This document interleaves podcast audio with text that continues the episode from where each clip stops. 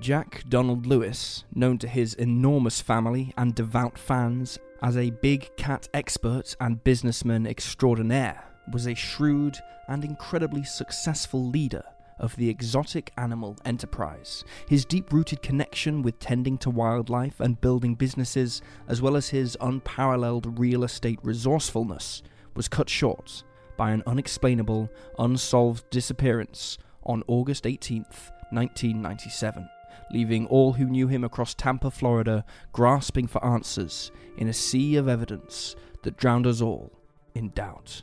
As a hope to provide more substantial reasoning built on observable evidence and situational analysis, this is an examination of the disappearance of Don Lewis and the dumbfounding mystery born at his famous wildlife on Easy Street. This is Cold Case Detective.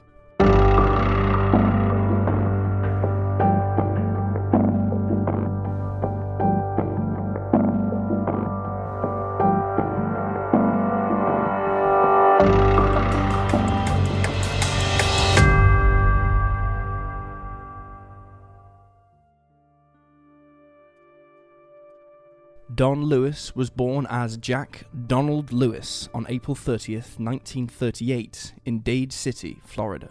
In Don's early years as a child, his father abandoned the family and left Don's mother to raise him and his two siblings. While Don's mother did her best to support her children through freelance gigs as a for hire seamstress and bread baker, her income wasn't quite enough. Thus, to help aid his mother and take care of the family, Don started working at a young age, forming the foundation to his business ethics. As an adolescent, Don helped out a local mechanic and worked as a farmhand for nearby ranch owners, and successfully graduated from Pasco High School in 1955.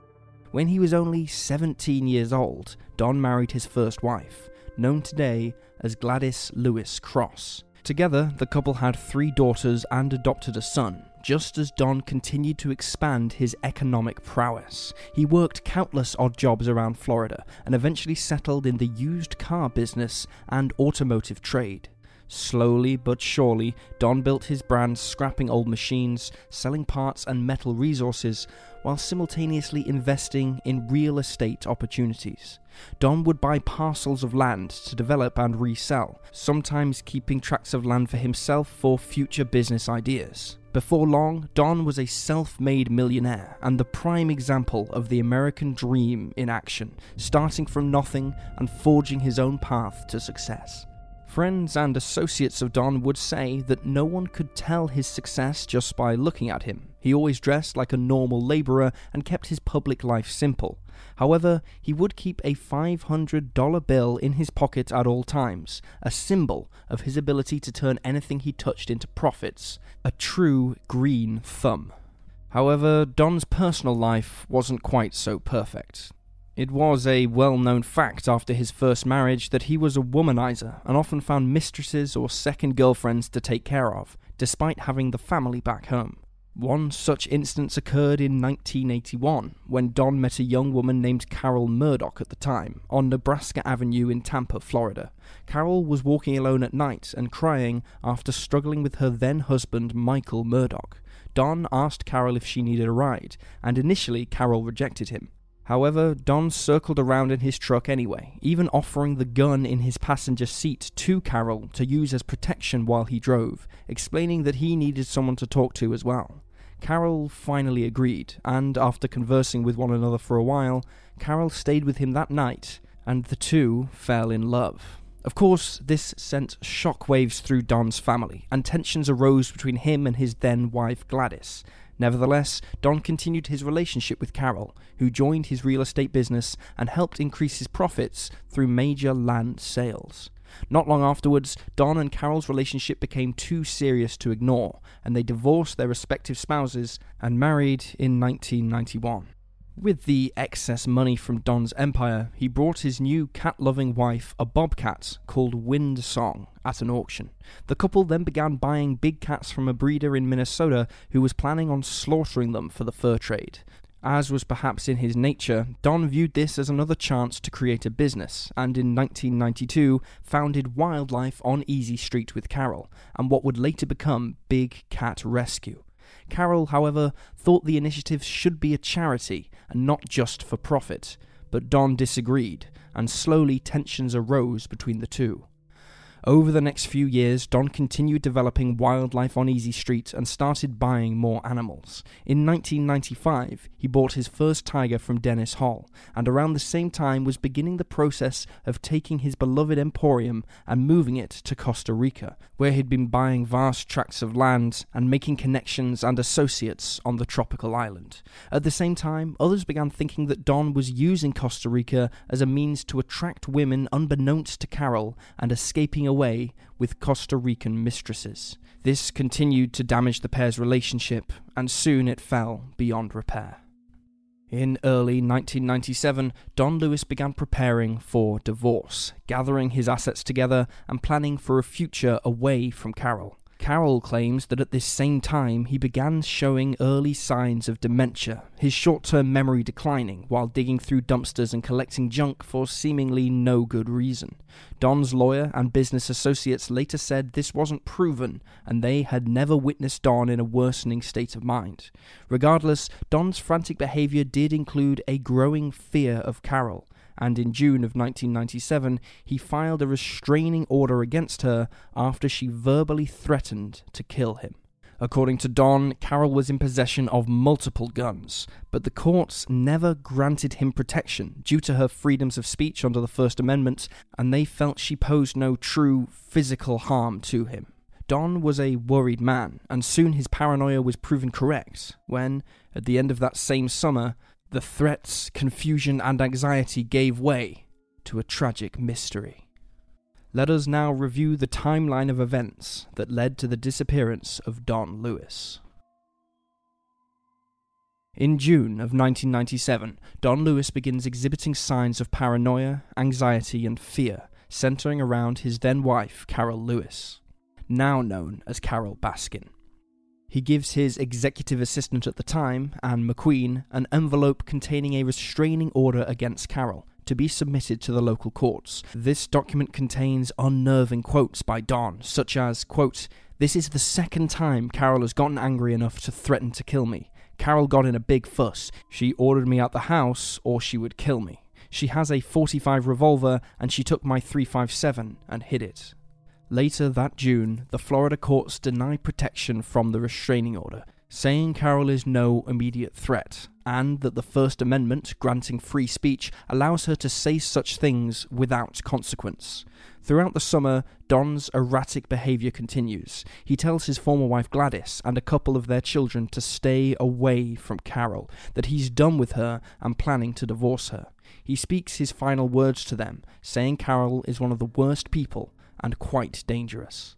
Not long after this encounter, Don repeats the same information about his probable divorce to business associate Wendell Williams. Don signals to Wendell that he is putting most of his possessions in a protective state that would allow him to keep most of what he owned and away from a settlement. Sometime in July of 1997, Don gets together with another friend, Mike McCarthy, and tells him that he feels his life is in danger.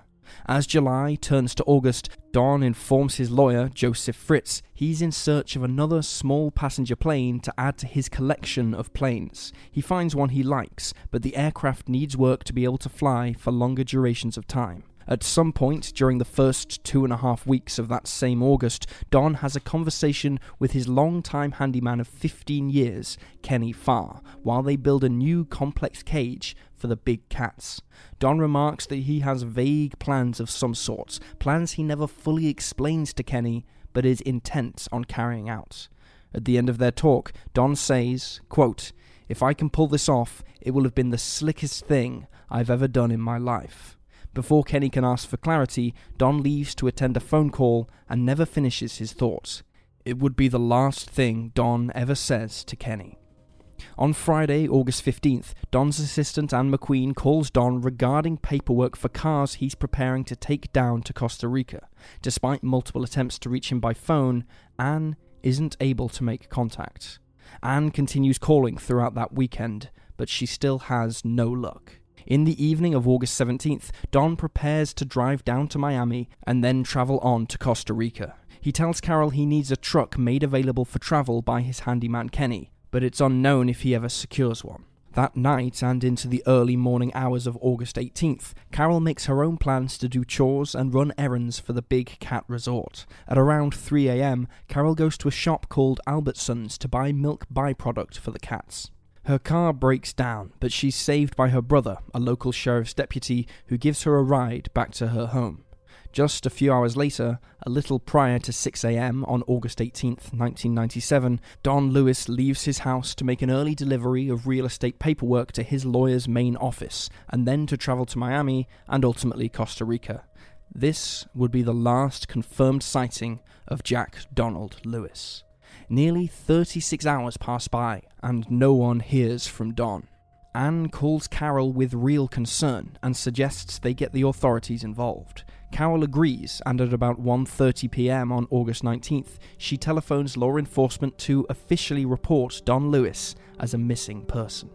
In the first 24 hours after the missing persons report is filed, police and a few volunteers comb Don's entire 40 acre property in Tampa, Florida, including the Wildlife on Easy Street Resort. Despite a thorough search, including aerial support, detectives find no clues or anything to suggest they should continue digging at Don's residence. On August 20th, the Hillsborough County Sheriff's Office discovers Don's personal van, a 1989 Dodge Ram parked and abandoned at the Pilot Country Airport in Spring Hill, Florida, about 40 miles away from Don's last appearance at his animal sanctuary. Besides the keys to the van and a briefcase full of insignificant documents, nothing of note is found inside the vehicle, and the trail of clues is frozen once again. Over the next four to five days, detectives travel down to Costa Rica to progress the manhunt. While investigating every nook and cranny possible, law enforcement discovers Don had been engaged in extramarital affairs whilst in Costa Rica. They interview possible connections to Don and those who knew of the businessman, but still find zero leads. The only thing remarkable that investigators learn is that two of Don's exotic animals, a pair of ocelots, were shipped out just before Don disappeared, but where they went is still unknown. Initial reports, once Don's disappearance reaches national headlines, state that they believe Don probably walked away on his own, but as time goes on, both the media and investigators start thinking something more sinister is at play. A few days after the one year anniversary of Don's vanishing, on August 23, 1998, Carole refuses to take a polygraph test or allow investigators to carry out an intensive search of her wildlife sanctuary or the meat freezers, citing legal advice from her attorney. Later, in 1998, Don Lewis's ex-wife Gladys and their daughters publicly accuse Carole of being responsible for Don's fate and discarding the body via the exotic animals they own. This is heavily refuted by Carole. In August 2002, on the five year and one day mark since he first disappeared, Don is declared legally dead by Carole, and his wills are put solely in her possession due to the specific verbiage used in his documents. Nine years later, in 2011, Carole is asked one more time by investigators to undergo a polygraph test. Once again, she refuses this request. Over the next decade, countless conspiracies and folk tales are created by curious bystanders of the case and by those with ties to Don, his ex wife Carole, and their big cat business. However, John Marsicano, the lead homicide detective and spokesman of the investigation for Hillsborough County Sheriff, has shot down any and all gossip in April of 2020, stating that authorities have no prime suspects, no leads, and still no updates regarding the disappearance of Don Lewis, a case just as cold as it had been in that early August morning 23 years before. Not a lot of physical evidence remains in the Don Lewis disappearance, and without a final phone call recording left over or CCTV footage capturing Don's penultimate movements, there's not much to run with. However, one discovery does provide us at least a hint of what happened to Don before he vanished, even if it does bring more confusion than clarity. The day after Don was reported missing, investigators discovered his 1989 Dodge Ram van, discarded at the Pilot Country Airport in Spring Hill, Florida.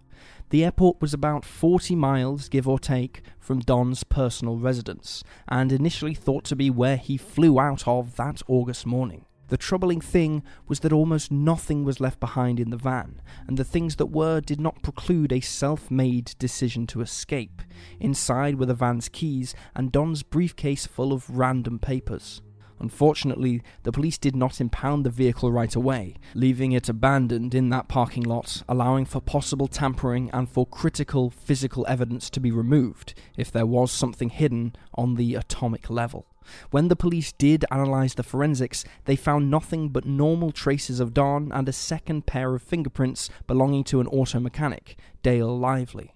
When law enforcement interviewed Dale, he gave proof of a perfectly innocent explanation, stating a few days before the disappearance, Don had swung by the shop and asked Dale to work on the van. During their interaction, Don also asked Dale to come with him to Costa Rica to help on his land, further indicating that Don was fully committed to a southward trip. Dale declined, and the van situation became just another dead end in a case full of questions without answers. Many people associated with the case believe the van is a sign that Don was kidnapped and not a sign that he left on his own accord. Detectives agree, thinking the van was planted at the airport either to simply get rid of it or to make investigators think it was Don's final stop. Regardless, the amount of time it took authorities to analyse the insides of the van for forensics creates a massive what if in the search for Don, and it is sadly the biggest clue they've received to date one which may have been, regrettably, squandered. With the facts of the case understood, now let's turn to the dominant theories in the case of the disappearance of Don Lewis. Like so many cold cases around the world, the disappearance of Don Lewis has been the fodder for some truly outlandish claims and conspiracies, sparked by both family members and those with disdain for Don's former partners. Sadly, these brash and borderline barbaric theories have been glamorized and focused on by one particular documentary series and its ensuing publicity, so we will do our best to dissect each theory with clarity and reasoning backed by evidence, to properly respect the facts of the case and the man who went missing. It's our belief that truth and respect to the facts of the case should always take precedence and it is insulting to Don Lewis's memory and potentially damaging to his case to sacrifice these in the pursuit of an over dramatized, quote unquote, good story. The first real theory purported by those involved with Don Lewis's personal life came from his daughters and his first ex wife Gladys Lewis Cross in 1998, only one year after Don went missing. They made a public interview in People magazine theorizing that Carole Baskin had indeed killed Don and then disposed of his body via a meat grinder and then feeding it to her tigers at the Big Cat Rescue Sanctuary. Donna Pettis, one of Don's daughters, felt the police didn't do a thorough enough job searching the property and should have carried out forensic analysis on Carole's meat grinder, testing it for Don's DNA. Carole has vehemently denied such possibilities, claiming the meat grinder in question was too small to even handle something like a human hand, let alone an entire, full grown, adult male body. Not only this, but what many people fail to realize, and what one documentary fails to make widely known, is that the meat grinder in question was removed from the Big Cat Rescue weeks before Don went missing, confirmed by the sheriff's office investigating Don's case and if Carole did try to use a corpse as food for her big cats, there's absolutely no way bones and forensic evidence would not be left behind. The acidity of a tiger's stomach is strong, but not strong enough to completely destroy human remains. There would be a significant amount of bones, blood, and tissue left over, and to try to clean up every bit of the leftovers and leave absolutely no hints of the act is too far fetched to believe. Such a vile act, even if utilised, would leave behind too much evidence, and investigators certainly would have picked up on something. Nevertheless, these outlandish claims only picked up steam when notorious big cat collector and nemesis of Carole Baskin, Joe Exotic, created an obscene music video flaunting the tiger feeding hypothesis. But that wasn't his only crazy claim. Joe Exotic became obsessed with another theory that while Carole was still responsible for her husband's disappearance, she actually hid his body under the ground at Big Cat Rescue, digging up the dirt where her septic tank rested and putting Don's body in that, covering it up and pretending as if nothing had happened. Joe made many public pleas for investigators to excavate the earth around the property and check the septic tank, and this idea spread around his own exotic zoo where employees began believing that same conclusion. However, the documentaries covering Joe and his theories also fail to share the information that debunks his theory as well. The septic tank in question, in a similar vein to the meat grinder, was not installed on the Big Cat Rescue Sanctuary until multiple years after Don went missing. If Don was buried somewhere on the property, it was nowhere near the septic tank. In addition, it makes little sense for Carole to bury Don on her own property, where future digs and construction work will almost assuredly take place and risk discovery. Now, all this being said, to completely remove Carole Baskin as a suspect would be premature. While she has consistently denied any involvement, there are pieces to her past that might suggest a motive, or at least further consideration. The major piece of the case that might preclude motivation for Carole is Don's promiscuity and overall stance on the wildlife projects he and Carole had created.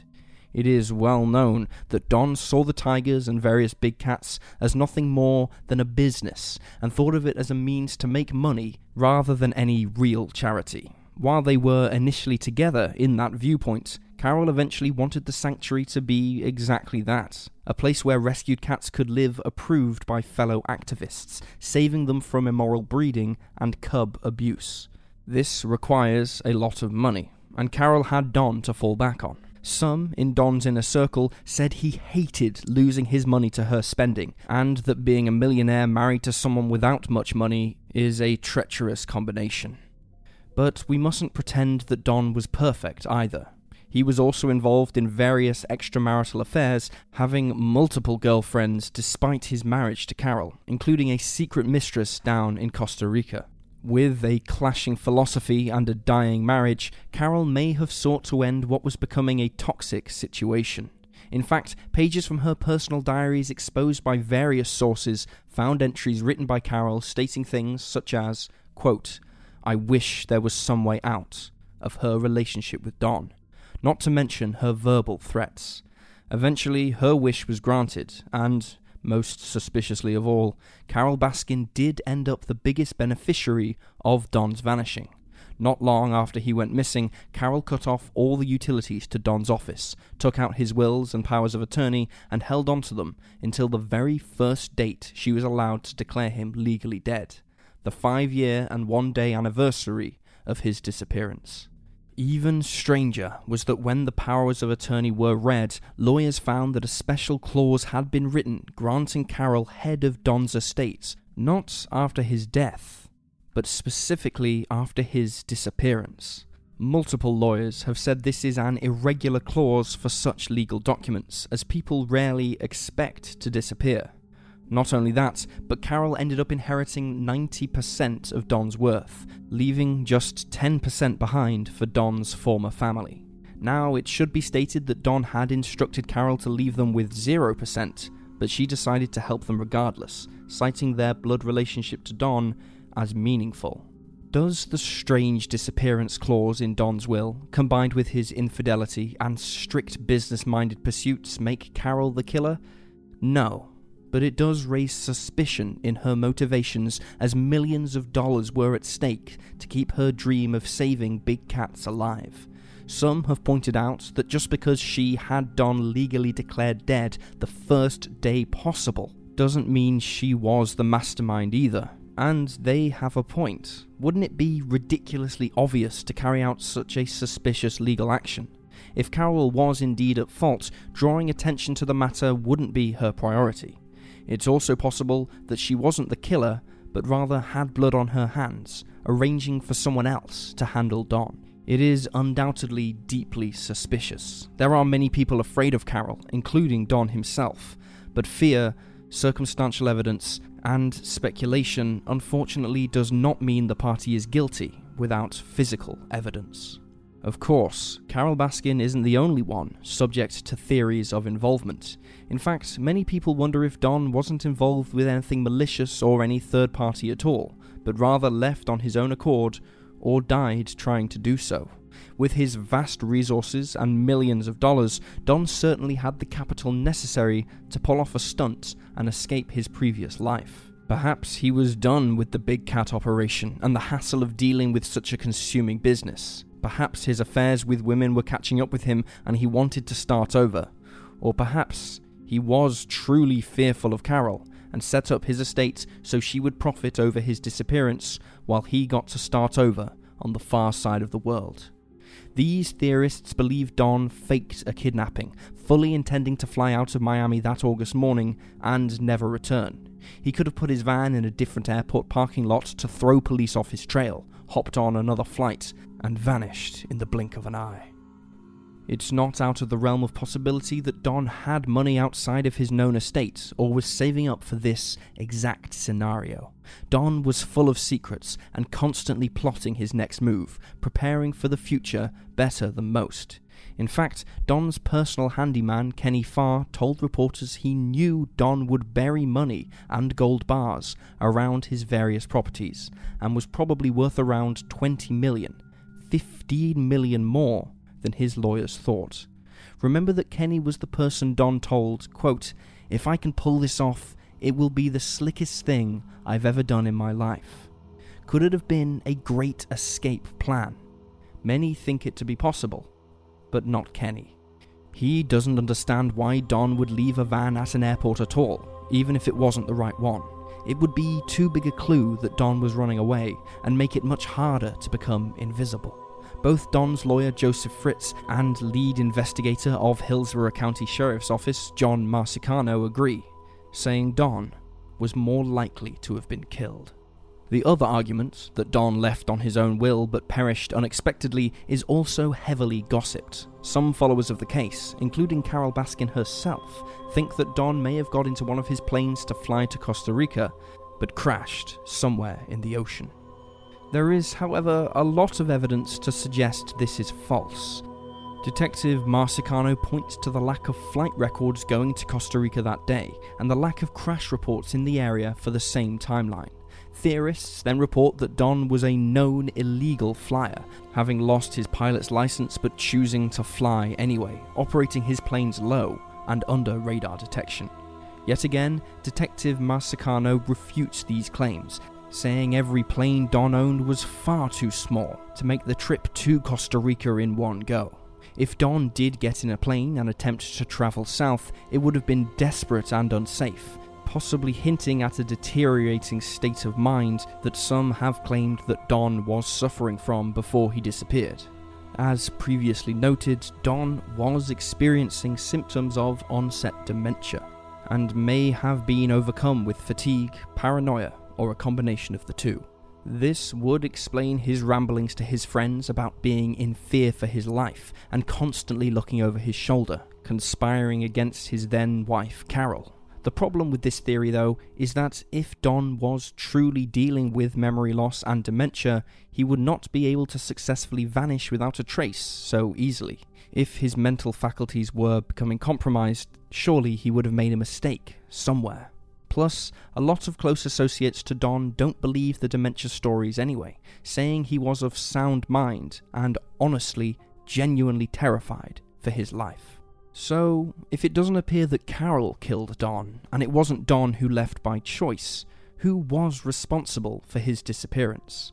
A few people think Joe Exotic was actually the one to blame, wondering if he may have taken Don out to spite Carole and derail the future of wildlife on Easy Street, claiming the validity in such a conspiracy, knowing John was guilty of other plots against Carole's life. However, it should be noted that Joe and Carole's bitter rivalry did not exist in 1997, and no such evidence supports this idea. A few others point to militant animal rights activists or think that Don had connections to drug lords in South America that wanted him dead. Regardless, the fact of the matter is the police have no hard evidence and have no prime suspects in their sights. Anyone could be at fault, and that's what makes Don Lewis's disappearance all the more tragic. Before we divulge our hypothesis of Don Lewis's unsolved disappearance, we want to make it known that our conclusions presented in Cold Case Detective are purely logical speculation based on evidence, circumstance, and factual subtext. We are only privy to the same information presented in each video, and we do not promise certainty or an expert guarantee on the findings we reach in closing. We simply observe, research, and report.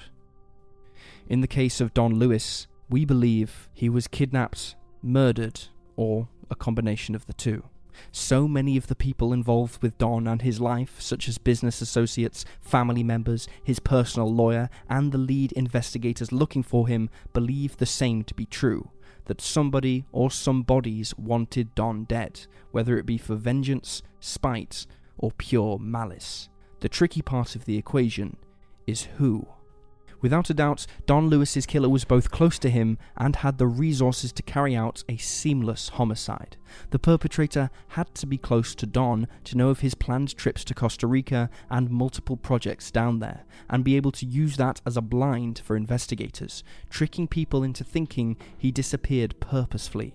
Now, this doesn't necessarily trim down the list of suspects, because Don had a lot of friends and a lot of enemies, each of whom knew of his Costa Rica paradise. Yet, it does signal the killer was smart and knew how to arrange a multifaceted kidnapping. In addition to smarts, the killer had to have the money to hire someone to get rid of Don, or to do it themselves, without ever leaving so much as a hair follicle.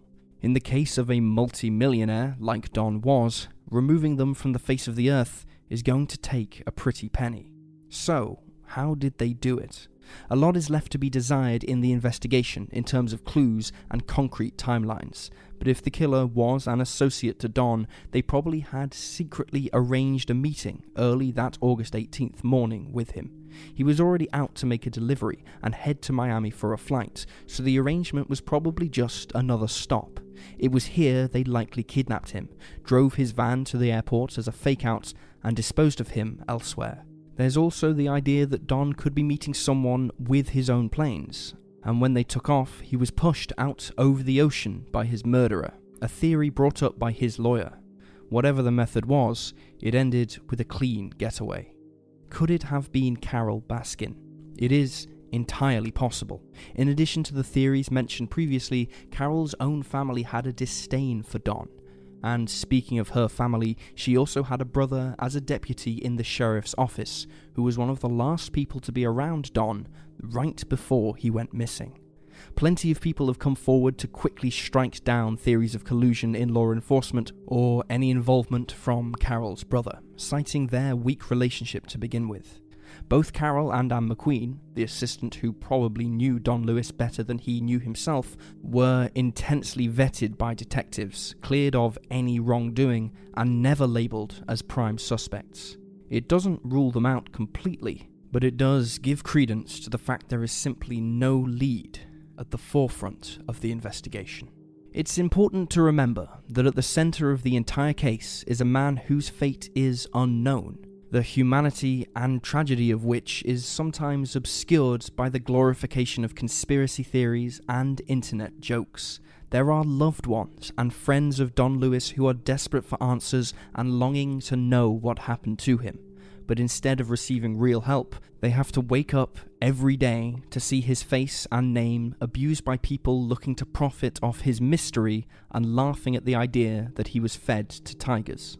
It is so important to remember that the people in these cases were people, real people who deserve respect and justice.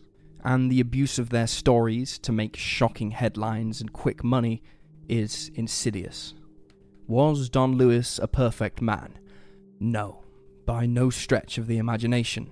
He, like all of us, had his issues and shortcomings, but at the end of the day, Don Lewis was a real person with a beating heart and deserved to live out the rest of his days, no matter how badly someone didn't like him or the businesses he involved himself with.